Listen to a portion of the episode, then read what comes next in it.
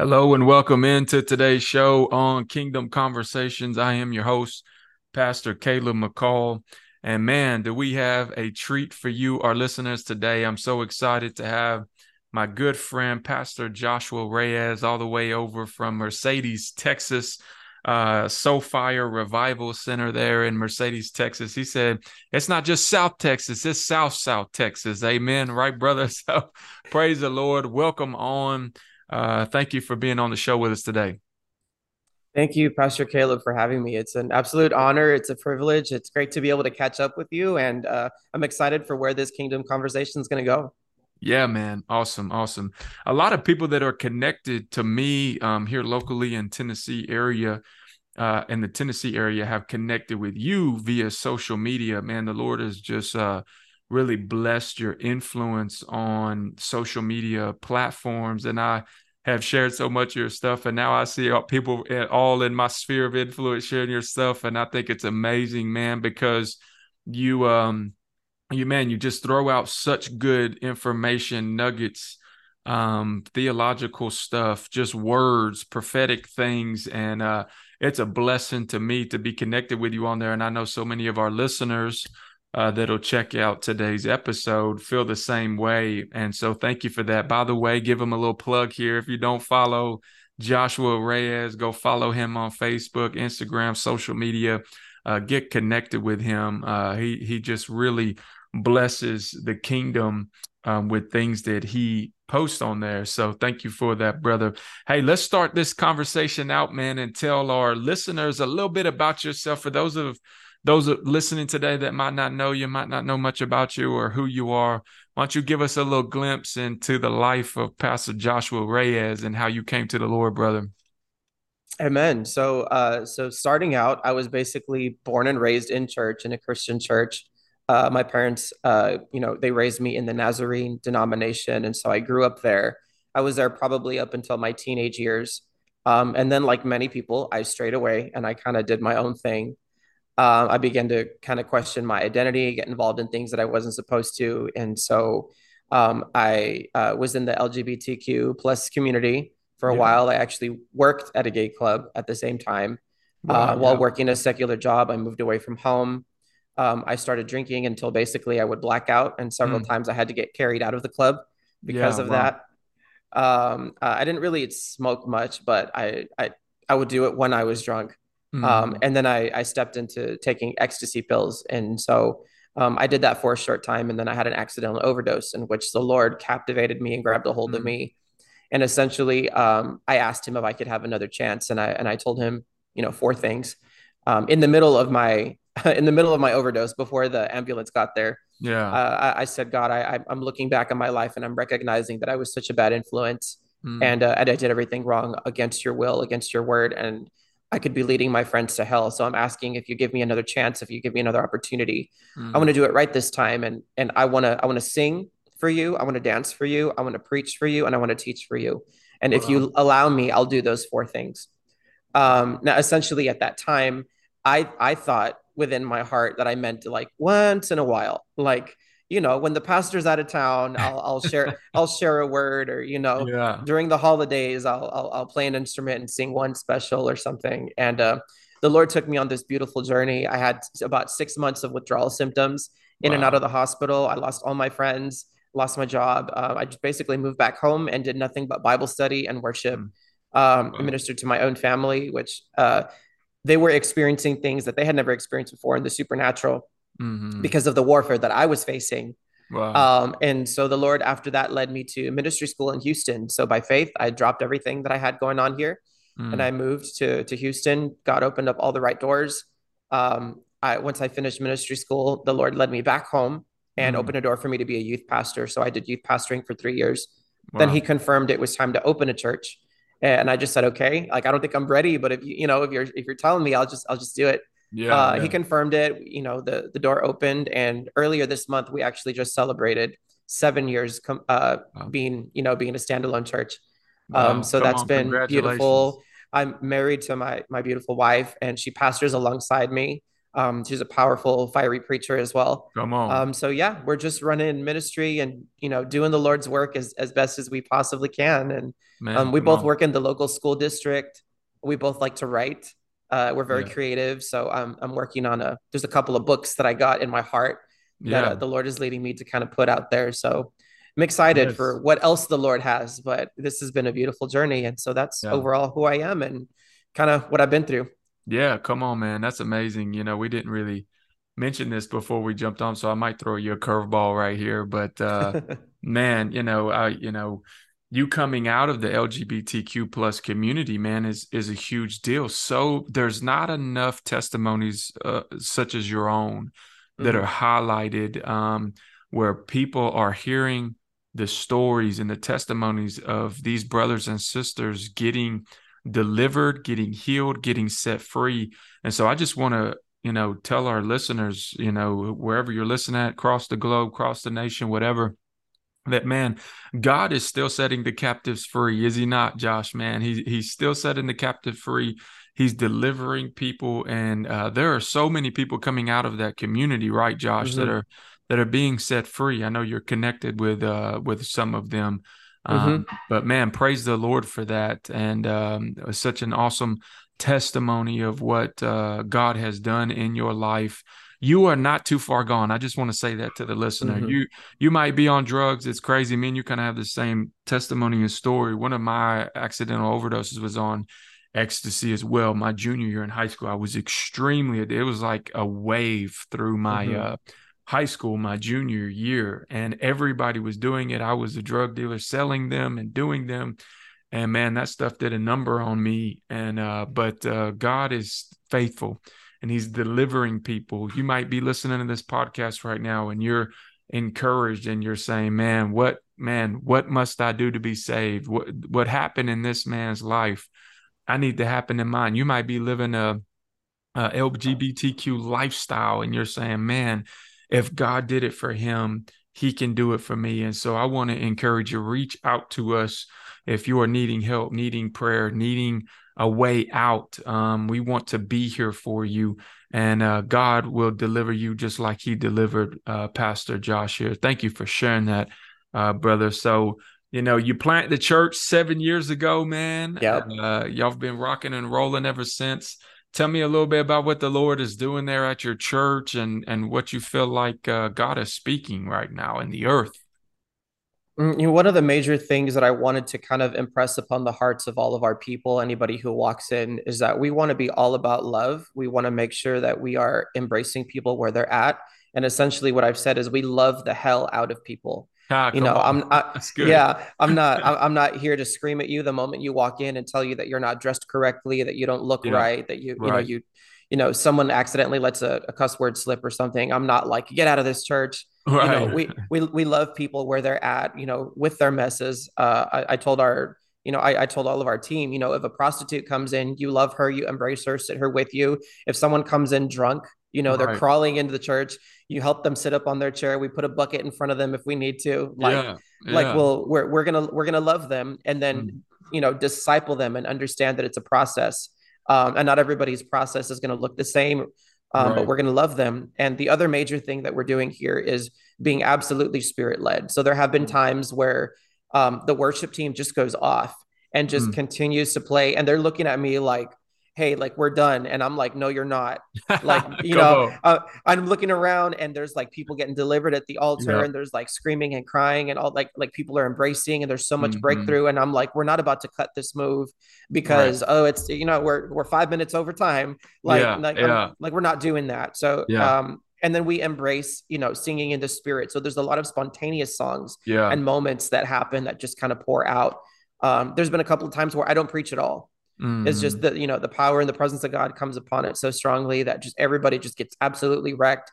And then at the end, I'm like, okay, well, we got 10 minutes. I guess we'll do tithes and offerings and I'll pray for you all. I think we had church already. And there was one time I believe we actually went 2 hours over our normal service. Wow. And nobody wanted to leave just because of how strong the presence was. So we like the name of our church, we want to not just be a church. We want to be a house of revival. Yes, so that's why the Lord had us call it Revival Center. Yeah. And we are a center of revival in the community, not just our city, but our entire region. Mm. We work a lot with other ministers, other pastors and churches in the area. And every now and then we even have, lead pastors that will come and they'll skip their own service and they'll come and they'll receive for a minute. Yeah. We've had people that want to give up in ministry and they show up to a service. It happens to just be for them.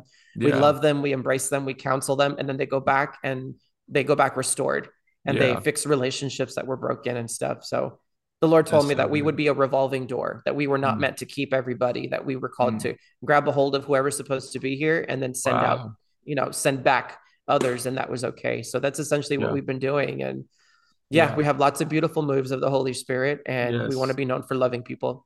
Yeah. Come on, man. That's so good, man. It's, I was talking with Pastor Jamie Tuttle. I don't know if you've ever heard of him or not. He's in the Cleveland area, but Judy Jacobs is his wife, and they have an incredible church there in Cleveland, Tennessee. And he came and preached at our church. We have revival nights on the last Wednesday of every month. And, his church is in revival. We carry the DNA of revival at our church too. And man, what I am seeing and noticing that the Lord is doing is that he is raising up hubs of revival, man. This stuff where we're like, yo, we're on a time crunch, one fast song, too slow, let's transition, move on, take up an offer, and I'm going to preach a 30-minute sermonette, right? Those days are over, and God is pouring out his spirit. He's raising up leaders that will flow with the Holy Spirit of God, man. I can't tell you how many pastors and churches that I'm connected with, that I talk with, spend time with, that this is happening. We went through a phase in the capital C church and even spirit-filled realm, man. I love you because you Holy Ghost, man. I'm Holy Ghost too, brother. Yeah. The Holy Spirit is who is in charge of our services, man. Like, there isn't a Sunday anymore at my church where we don't worship for like an hour plus, Right. And there's been Sundays that I don't preach, but then there's been Sundays that I do preach, and we're in there for 3 hours because the glories broke out. We've worshiped for an hour and a half, then I'll preach, and then we get back in the altars, So it's like just the Spirit of God is moving, and we give him liberty to do that. But I commend you for that. But this is something too, brother, that the Lord is up to. He is doing this, and he's raising up young leaders like you and I. I don't even remember how old you are, Josh, but I think you're probably about my age, young pastors in their 30s that are, late 20s, early 30s that are just seeking the glory. We went through a phase in the church where it was like seeker friendly, and this is in spirit-filled circles where they're like, don't let the manifestations of the Holy Ghost show up. You're going to scare people. You're going to run them off. You need to do 3 services, cookie cutter, and boom. Hey, we'll save that as the special sauce in the back green room and with the worship team. Pray in tongues back there. Pray in the spirit back there. But don't bring that stuff out here in the sanctuary. But that, God's done with that. God is done with that. And yes, man. So you're a revival church. The Spirit of God is moving there. And man, what an incredible testimony of what the Lord is doing there at Soulfire Revival Center there in Mercedes, Texas. And man, you keep going, brother. You keep letting the Holy Ghost have his way. I'm just a firm believer, and I want to say this and I'll shut up and move on. But man, the Holy Spirit of God is the greatest church growth plan ever.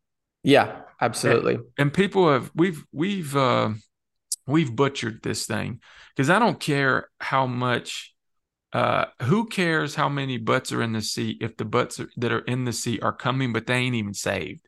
They're not getting delivered. They're not getting healed. They don't have a full-on commitment for Christ. They're not bearing their cross, following Jesus, counting the cost, doing all the things that the Lord requires of us. And I'm just like you, man. It's like, hey, come in as you are. We don't believe you're going to stay as you are, because if you get in the presence of God and the Holy Spirit, what the Holy Spirit can do in 1 moment, I can't do in 10 years of discipleship. The discipleship got to come after the deliverance. Discipleship doesn't stick without deliverance. So come in as you are. But we're firm believers that if the Lord is working and moving, you won't stay there. And I know you line up with that. That's right. Yeah. Too, man. And for sure. Yeah. So good stuff. So I want to get into this too, because, like I said, the Lord has blessed you with some major influence on social media outlets. And one of your posts that I had reached out to you on about coming onto the show and talking about is this next topic that I kind of want to get into. And we'll merge several different questions or go a couple of different avenues with this. But, you know, you made a post just a little while back. I think it was like shared 15,000 times and 7,000 likes. And it was just, man, all over the internet there for a while. And it was entitled, "Pastoring is Weird." And man, you couldn't have said it any better, brother. And I'll feed off of you, but man, yeah. I want you to just kind of go into that, man. Talk to our listeners about that and maybe give a glimpse into the pastoral realm. Here on Kingdom Conversation, we bring on the fivefold ministry, bring on prophets, I bring on apostles, I bring on teachers. We have these conversations, and man, from a pastor's viewpoint, I know I'm a pastor, but they hear from me all the time. I want them to hear from you. Talk about this Pastoring is Weird post. I had no idea it was going to go viral. I had not planned. I did not even pre-think about that post. It was randomly in the middle of the night. I just felt like sharing my heart because I know that, you know, I have a lot of pastoral friends. We have an amazing network of local pastors, and we have people to turn to. And I know that not every pastor has somebody to turn to. Pastors are kind of just expected to have it all together, to be put together, to be perfect and carry themselves in a certain way. And it was just on my heart that night. And so I just began typing. And so I just, but pastoring is weird, like you can love people with all that you have, with all that you are. And some of them are still going to walk away. Yeah. You can bless them, and then they're going to turn around and publicly curse you. It's awkward. It's awkward and it's weird because we still have to love them. And then there's, because everybody has different preferences. There's one that's going to be like, your sermon was amazing and it really hit my heart. And, the person right next to them, it was like, that was annoying. That was a terrible preaching. He doesn't even know what he's doing.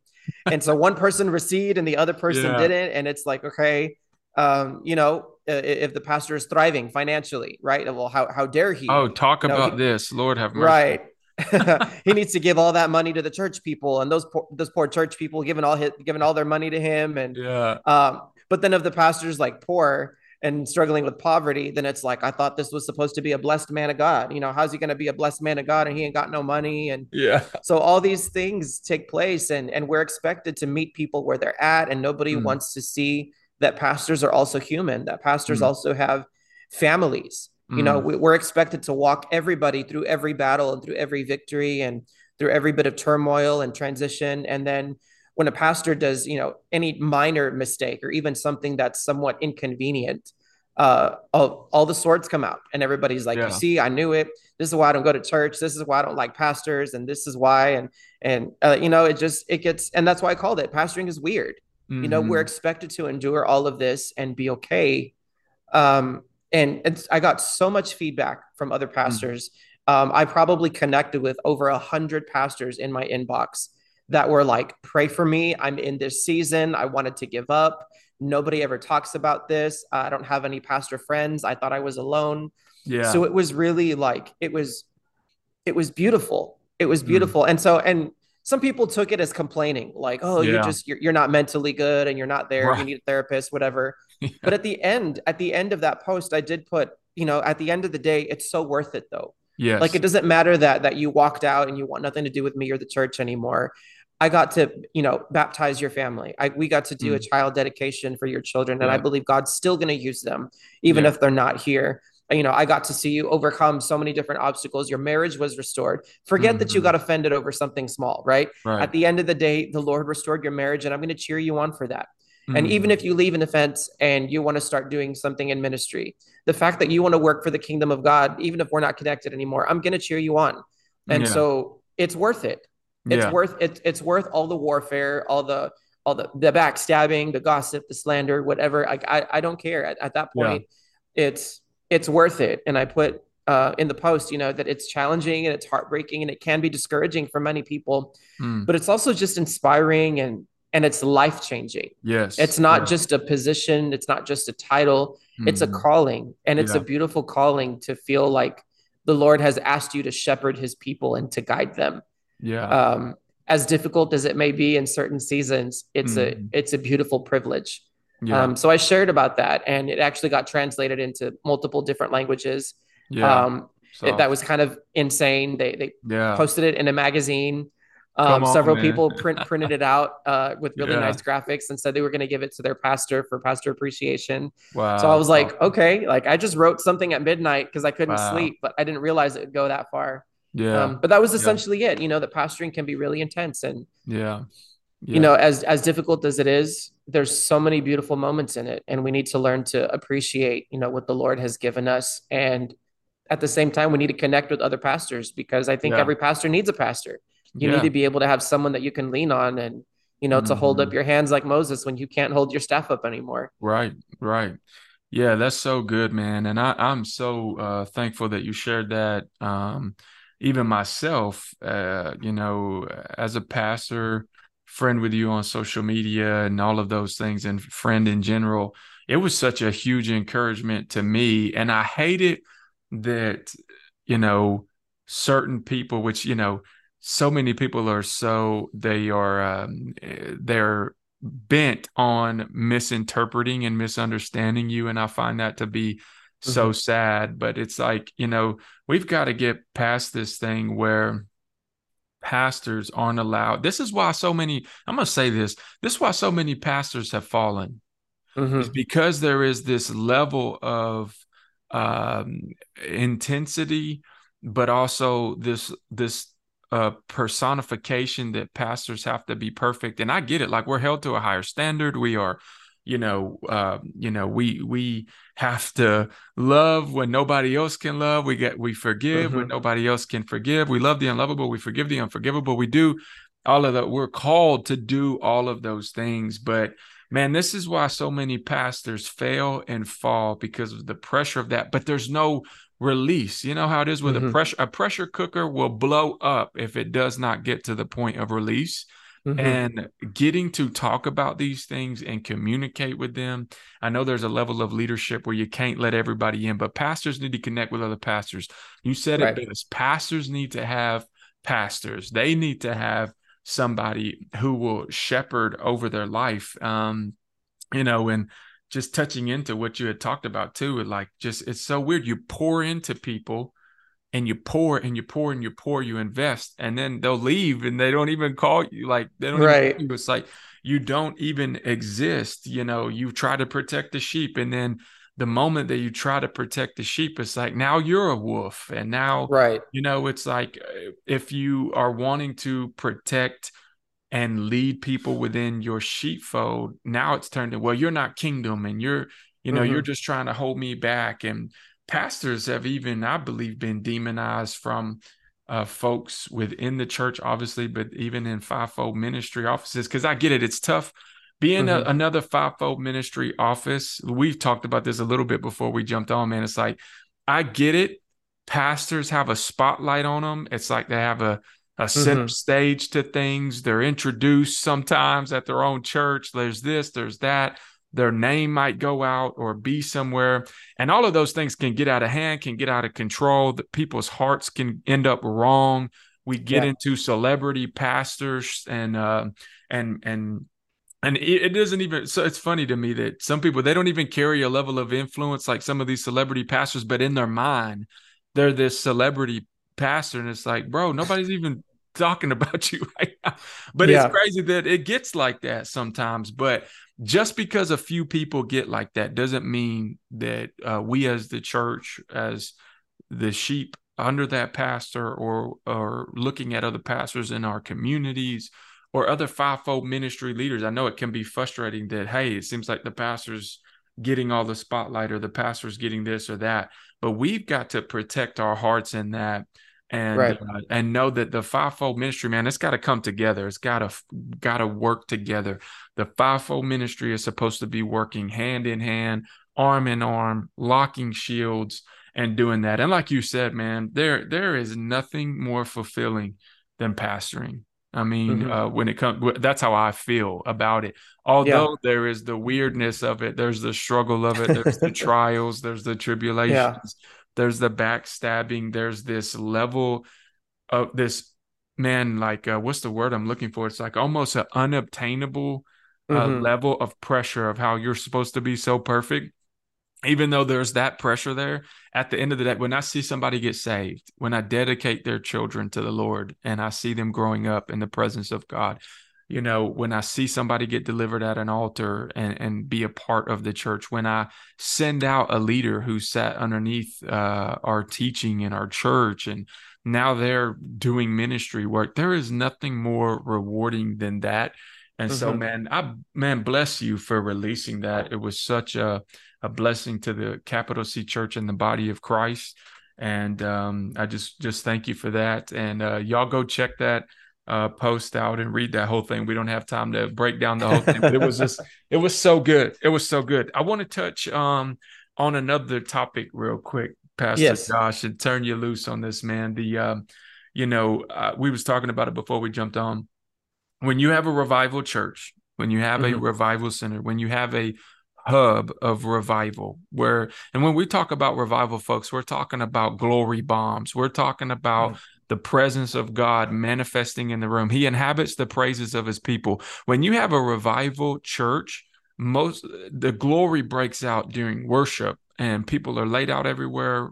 Pastors, prayer teams, ministry leaders, they're laying hands, they're praying, deliverance is happening. I can't tell you how many times over the last year, we've literally had demons manifest during worship in people because when Jesus, notice this, and I'm going to say this, that I got to turn you loose, but man, Jesus never went looking for the demonized. He never went looking for the demoniac.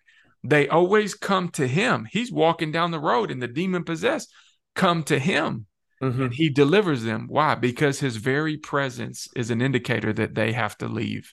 And so when Jesus steps into a room, man, I mean, things break out like that in these hubs of revival, these churches that let the Spirit of God have control in the services and not worried about an agenda and order of service. So, which brings me into this topic I want to discuss with you on deliverance. You know, Pastor Josh, what is going on with deliverance in, you know, this, the westernized church and the church across the globe? I mean, where do you stand on some things with deliverance and some of the deliverance ministries and kind of where we're at with deliverance? I think some of it's become showmanship.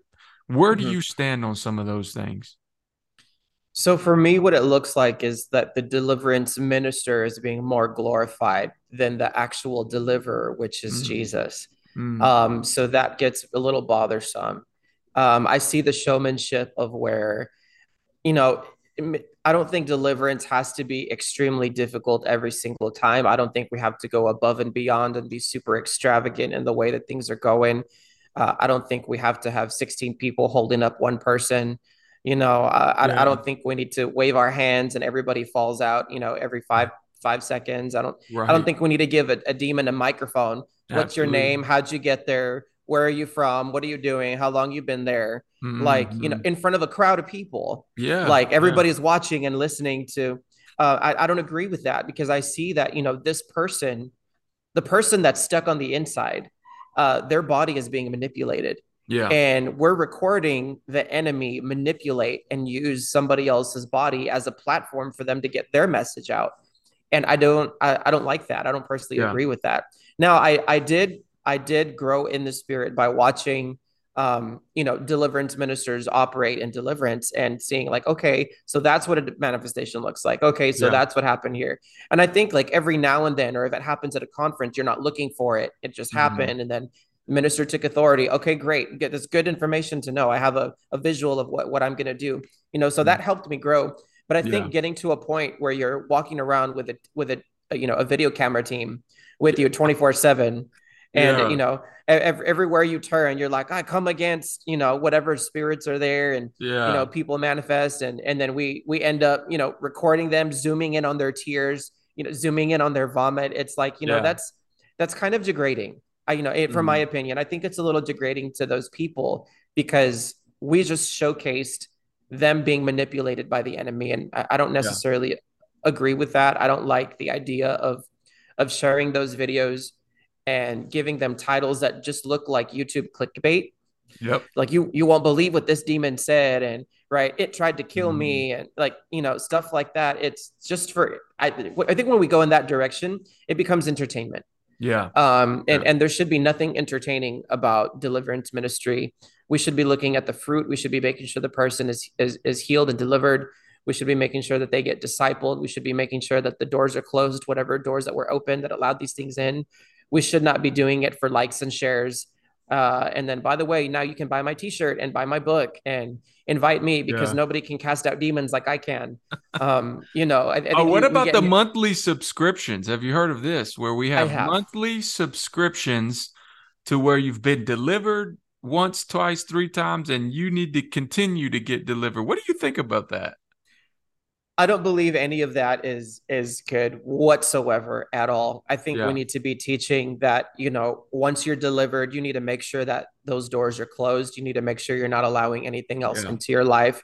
Not that you need to pay me monthly to make sure that you remain clean. Cause I think that becomes idolatry, in a sense, because now you're idolizing the minister and believing that they have the power to make sure that you're set free, versus just taking it to prayer and believing in Jesus and, declaring his truth and his word over yourself, over your spirit. So I think that makes us look at the wrong thing to be able to have to do something like that. And not to mention the minister himself, the monopolization of ministry like that is at least very questionable, maybe borderline demonic, to try to monopolize, taking advantage of individuals who maybe they are continuing to open those doors, or maybe it's that you've put this in their mind and now they think that they need this and they think that this is the way that it is. And I just want to be very clear to our listeners, Pastor Josh and myself, we believe in deliverance ministry. We operate in that. We take authority over spirits and the demonic, and we cast out demons. The Bible says these signs shall follow them that believe. This isn't for the office of the prophet, evangelist, pastors. This is for them that believe. They will speak in new tongues. They will cast out devils. They'll prophesy in my name. And so we, as ministers of the gospel, we need to be ready to do these things. We have the power to do these things. So we want to be clear on that. But the showmanship of deliverance and the way that this is heading, we want to be clear as two men of God that we're not in agreement with it, and we think that this needs to shift. And we pray for, there's some major ministry, deliverance ministries that you and I both keep up with, and we're familiar with these brothers in the Lord. And I'm praying that the Lord would open up their eyes on some things and shift that, and many deliverance ministries that are doing the same thing. So, amen. We do need to cast out devils. We do need to take authority over them and set the captives free. And that's what we as the people of God are called to do. One last topic here, Josh, before we got to go is, do you mind to talk to our listeners a little bit about you're very prophetic. You have a prophetic ministry. The Lord speaks to you. He shows you things. And I want you to talk on a little bit and tell our listeners, if you believe this, the difference between the office of the prophet and being prophetic, or the office of the prophet versus the gift of the prophetic, because I think those lines are getting blurred. And we, as the body of Christ, will you instruct us on that a little bit? Yeah, absolutely. And I think the best way that I can do that is relate whatever your calling is versus the things that you can do in your calling or with your calling. Mm-hmm. I know my strength is not evangelism. I know that right now I'm more apostolic, more pastoral. That's the direction the Lord has brought me into. I can go to the mall right now and ask somebody if I can pray for them. I can go and speak to somebody about Jesus. That doesn't mean I'm going to come back and create a Facebook page, Evangelist Joshua Reyes, because I evangelized one time. And so that's something that I can do, but that doesn't mean that that's my exact calling and specifically a position that the Lord has placed me in with that open door. The same aligns with prophetic. So when we look at the list of the gifts of the Holy Spirit, Prophecy is in there, words of wisdom, words of knowledge. Those are in there. That's beautiful. Discerning of spirits. You know, those are all, you know, gifts that operate in the prophetic. But then we look at the fivefold ministry, and prophet is listed there too. So scripture itself shows us that there's a distinction, that there's a gift and that there's an office. And, you know, I believe it was Paul that says, I desire that you would all prophesy. Mm. So it's like, okay, so that does that mean that we're all prophets? That every single one of us is a prophet, because now there's no more teachers. Now there's no more pastors, no more evangelists, no more apostles. Now we're just all going to be prophets, because he said, I desire that you all prophesy. Yeah. You know, and so it's like, just because you share a prophetic word doesn't mean that the Lord has given you a position of authority in a church, in a city, in a region, in a nation. Mm-hmm. We look at the prophets that we read about in the Bible. They had authority. They had authority and they had massive influence over specific people groups that they were called to, whether that be a nation, whether that be directly with a king, and the community recognized them as that. And it wasn't because they shared one word or two. It was because there was longevity. There was a recognition that this person carries the presence of the Lord. Yes. And we recognize that when they speak, things happen, and they speak with authority, and we can feel it in the spirit. We can discern it. Just being able to give somebody a prophetic word, that's a beautiful thing. To be able to move in the gift of prophecy. I love the gift of prophecy. Right. I operate in the gift of prophecy. I would never call myself a prophet, because I know that that is not my main, you know, that's not what the Lord has placed me in position wise. Right. So there is absolutely a difference in that. If someone is going to be called as a prophet, I believe the Lord will reveal to them and confirm to whoever their audience is that they are supposed to be working together. I believe that our churches should have a prophet. I believe that we should have an evangelist, that we should have teachers. You know, I believe we need to be connected, but I'm not going to sit here and say, oh, we have 20 prophets in our church, just because they operate at some level in the gift of the prophetic. And we have a lot of prophetic people in our church. I don't negate that. I let them know you're very gifted, and anybody, and I mean this with all my heart, anybody who seeks the Lord at a really deep level, who becomes a powerful intercessor, who asks the Lord for discernment, is going to be able to hear his voice when he speaks, is going to be sensitive to the guidance of the Holy Spirit. And at one point or another is going to be able to produce some type of prophetic word for somebody. Yeah. So that means every single one of us has the ability. We have the capability of operating in the gift of prophecy, but that doesn't mean that everybody is called to be specifically in a high level of influence. To be able to speak prophetically over an entire group of people, whether it be a church prophet, recognized by the city, recognized by the region, and so forth. Yeah, that's so good, man. There's a lot of teaching and some new teaching that's out there. It's like everybody is a part of the fivefold ministry and the fivefold offices, which obviously I'm in complete disagreement. I think that those are. Right. Callings that the Lord gives to individuals. And yes, they are a gift to the church, but the gifts and the calling of the offices are two different things. And somehow we've gotten to this place where we're muddying up the waters on that. But yes, the Bible says, earnestly seek the gifts. I believe I'm in a complete agreement with you, 100%. You earnestly seek it. You pray, you intercede, you're asking God for it. The Bible says he gives gifts to those as he sees fit, to whom he sees fit too. Right. You know, so it isn't like everybody's going to speak in tongues. Everybody's going to prophesy. He gives those gifts as he sees fit to the individuals who he sees fit to give those to. And those who earnestly seek him. I'm a firm believer of this. I've preached it. I've taught it. The keys to the kingdom of God are not for the casual Christian. Right. They're for the seeker. They're for the seeker. God doesn't, if he told you don't cast your pearls to swine, what makes you think he's going to do that with his own pearls? Right. And so, man, the gift, operating in those gifts is key. There is even teaching out there right now that's going on. There's some wild stuff that I've been coming across lately, man, but it's like, there's people out here teaching, if you don't have the fivefold ministry operating in your church, that you're not a biblical church, you know? So if you don't have an apostle, prophet, teacher, evangelist, and pastor within that church, you need to shut your doors. You're non-biblical. You need to go find somebody to sit underneath, which I find to be absolutely crazy and bonkers. Like, cause I'm a big believer in the fivefold ministry. We need each other. We don't function well without each other.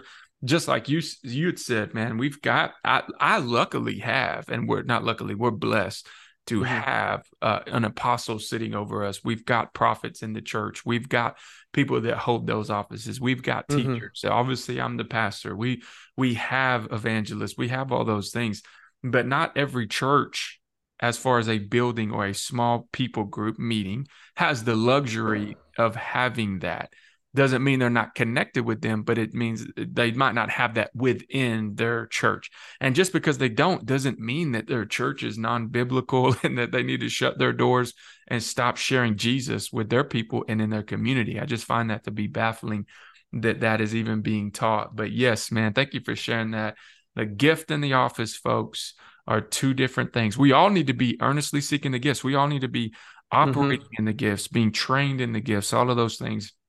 But when it comes to the offices of the fivefold ministry, those are set out for people that God has specifically called into those levels of authority and power. Amen. So as we close this out, Brother Josh, I just want to ask you, is there a word or a prophetic word, something that God is showing you in the spirit realm as we end today's show for the capital C church? You know, what has God been showing you? What has God been speaking to you? I know we have all this thing going on with Israel right now. By the way, we're praying for Israel. We're believing for the deliverance of God's children and his people. But man, what does God put on your heart right now? What is it that you need to give the body of Christ? What is it that you see the Lord doing? That there is a massive separation between the wheat and the tares that's taking place right now. We've seen it in recent times where it's a little bit, it's a little bit more subtle. I think we're stepping into that season now where there's Christians that are having their eyes completely wide open and they're beginning to renounce certain things that they did before. And then there's others that are defending demonic practices and believing that it's from the Lord. Yeah. And so it's like, there's beginning to be a much clearer divide. Whereas before it was like, oh, their church does this, our church does this kind of, and, where the lines may have been a little bit blurred about what's okay, what's not okay.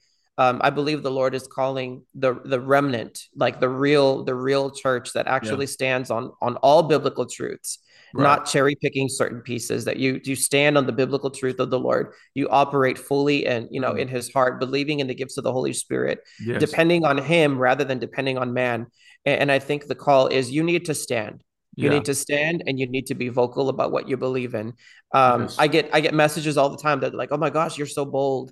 I could never say that. Or I have friends that are doing what you said, so I can't, I can't share that post. And I'm thinking, why not? Are you valuing the opinion of your friend? Are you valuing that friendship more than the actual biblical truth? Yeah. Because if something is done out of order, if something is incorrect, if something is demonic, if something is immature, childish, in the spirit, why are you going to partner with it? Why are you going to allow it to continue in those friendships? A good friend is going to approach that and say, that's not right. Right. And I think the call right now is for Christians to stand up, not be afraid of cancel culture, not be afraid of, what if my job is on the line? So let your job be on the line. Yeah. I mean, is your job going to be more important than standing at the feet of Jesus and he tells you, away from me, I never knew you. Like you never proclaim my name in front of people. Like you wore the Christian, you wore a Christian t-shirt, you wore your church shirt. It said Jesus on it. You wore a cross on your necklace. You would say amen in church and you lived like I didn't exist. You never spoke my name. Wow. You were worried about what people said, not what I said. And I think right now we're in that season where people are waking up and deciding to become more vocal. And before that more vocal, perception of themselves begins to come out, I see that they're being awakened in their mind, being awakened in their spirit to what is real, what is not real, what is truly Holy Ghost, and what has been falsified by false prophets and put out there masquerading as the Holy Ghost. And so there's an increased level of discernment, and I see an increased level of boldness. And I believe the body of Christ, we need to make a choice where we stand, not where we lean. Like, I'm kind of more... Not where we lean, not where we kind of partner with, but legitimately, where do you stand? Because there's only going to be two sides. There is no middle ground. You have to decide where you stand exactly and pray for discernment, because you want to make sure that you're standing on the right side. Yeah. Not the right side of history, the right side of the kingdom. Come on.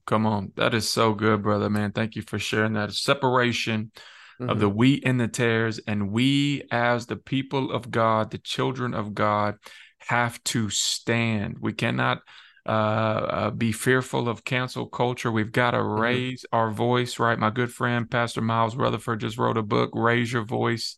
Put out a plug for Pastor Miles right now. Go buy that book. You can get that on Amazon right now.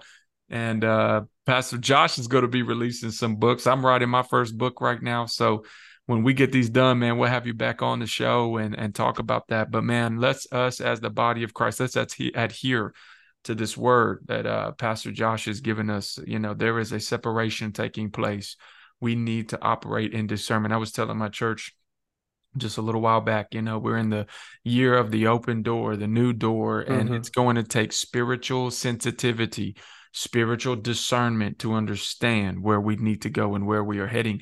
And so with this word that you're giving right now, it is the same thing. We need spiritual discernment and sensitivity to know which side it is that we're standing on. We've got to represent Jesus. We've got to tell people about the Lord. He's coming back, people. Jesus is coming back, and he's coming back for a bride that is spotless and without blemish. Obviously, the spotless and without blemish thing is because of his finished work and being found in him. But just be found in him. When you're found in him, you qualify yourself for that spotless church, that without blemish church, because of the finished work of the cross. And so turn it over to him. Stand on the wall. Be a watchman in this season of separation. Wow, that's so good. Pastor Josh, thank you so much for coming on the show today, man. It was an honor to have you. Appreciate all your insights and your vision, your heart for the kingdom of God, brother. It was an honor.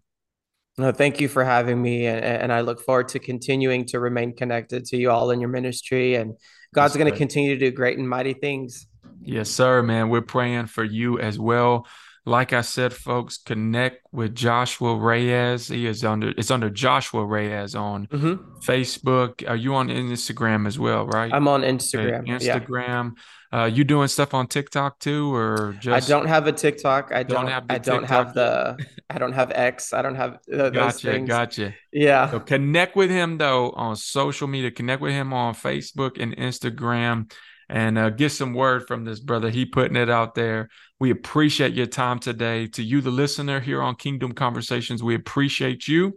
And we thank you for tuning in today. Until next time on Kingdom Conversations, we'll talk to you soon.